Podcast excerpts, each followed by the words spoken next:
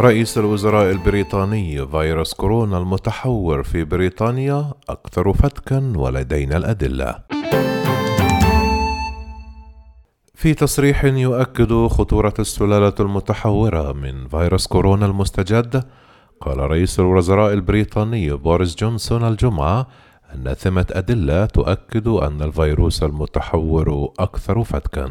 وذكر جونسون في مؤتمر صحفي أن فيروس كورونا المتحور ليس أسرع انتشارا وأكثر عدوى فقط بل أشد فتكا.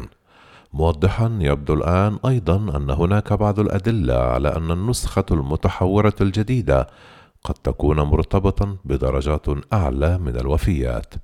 والفيروس المتحور رصد منذ أسابيع في بريطانيا التي باتت الأكثر تضررا من الوباء في أوروبا ما دفع السلطات إلى اللجوء لإغلاق للمرة الثالثة في محاولة للحد من انتشار الموجة الجديدة. قال كبير علماء الحكومة باتريك فالنس أن النسخة الجديدة قد تكون أكثر فتكًا بنسبة نحو 30% رغم أنه شدد على عدم وجود بيانات ضئيلة متاحة وأضاف أنه بالنسبة لفئة الرجال البالغة أعمارهم 60 عامًا يتوقع عادة أن يتوفوا نحو عشرة من كل ألف يصابون بالنسخة الأصلية من الفيروس لكن هذا العدد يرتفع إلى ثلاثة عشر أو أربعة عشر بالنسبة للنسخة الجديدة. وأردف قائلا سترون أنه بالنسبة للفئات العمرية المختلفة كذلك هناك نوع من الزيادة النسبية في الخطورة وتشهد بريطانيا الموجة الثالثة والأسوأ للفيروس إذ سجلت أعداد وفيات يومية قياسية ليرتفع إجمالي عدد الوفيات لديها إلى مائة ألف. كما أعلن الجمعة عن وفاة 1401 شخص بعد 28 يوما من تأكيد إصابتهم لتبلغ الحصيلة الإجمالية 95981 نقل أكثر من 38500 شخص إلى المستشفيات جراء إصابتهم بكوفيد 19 في نسبة تتجاوز ب 78% تلك التي تم تسجيلها في الذروة الأولى في العام الماضي.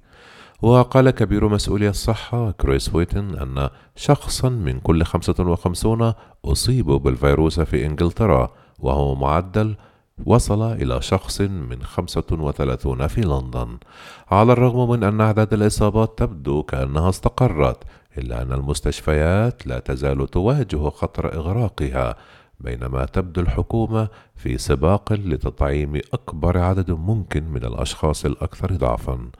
قال جونسون أن نحو خمسة ملايين شخصًا تلقوا الجرعة الأولى من اللقاح، بينما تتحرك الحكومة لتحقيق هدفها المتمثل بتطعيم 15 مليون شخصًا من الفئات الأكثر عرضة للخطر بحلول منتصف شباط فبراير.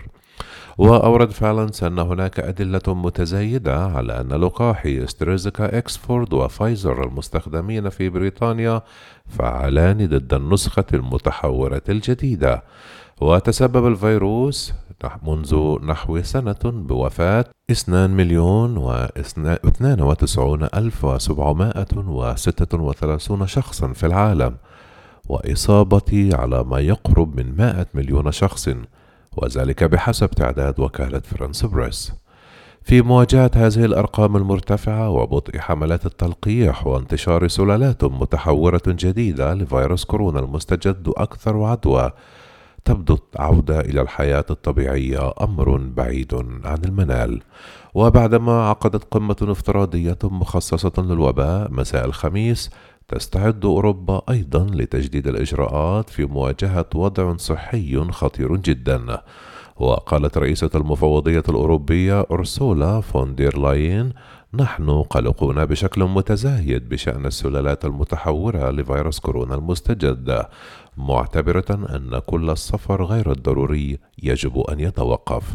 ورفعت الوكالة الأوروبية المكلفة مكافحة الأوبئة الخطر المرتبط بالسلالات الجديدة المتحورة من مرتفع إلى مرتفع جدا متوقعة تصاعد سريعا في صرامة الإجراءات في الأسابيع المقبلة.